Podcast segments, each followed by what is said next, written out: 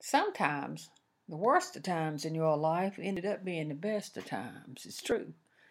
Sometimes when we are lonely or in pain or despair, girl, that's when you're the most vulnerable to God's presence. It was true for me. It was through a sad and a lonely divorce I began to pray for comfort. I would lie in bed at night alone. I remember being in fright with a deep coldness of fear, and I'd say, Why am I so afraid? But it was in this state that I began to pray, and I would ask God to send me His angels. Just one would be okay, Lord, but if you can spare it, I'd like to have two. I asked for an angel to be assigned to me. I said, Lord, send me my angel. And I would imagine angels surrounded the bed, and when I would have a friend in need, or I worried about another woman that was suffering like me, I remember saying, Lord, it's all right with me if you send her one of my angels, but don't send both of them, save one for me. That time in my life turned out to be a new beginning for me. You see, God did come and He brought along a whole host of angels. He came to me and tenderly showed me that I was enough and that I could make it in this life with the gifts and the passions that He had given me.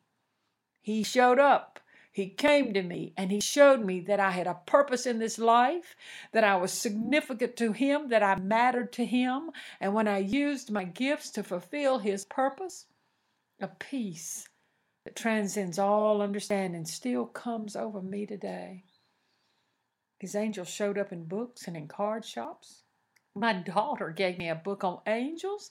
My hairdresser gave me a picture of a woman that reminded her of me, and behind this woman, stood an angel.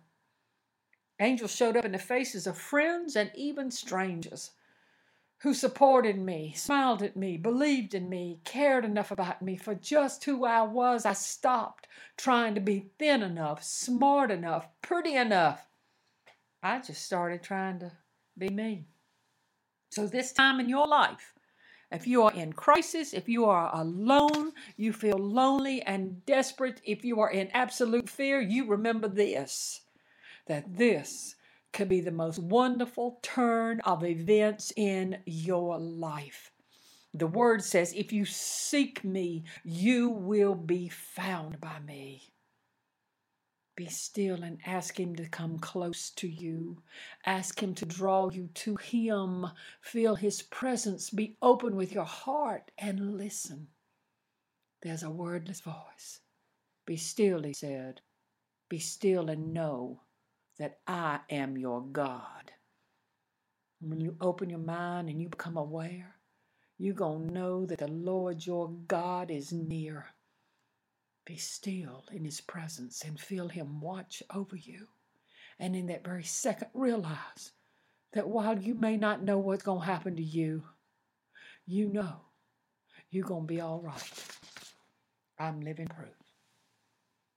Amen, Lord, and amen.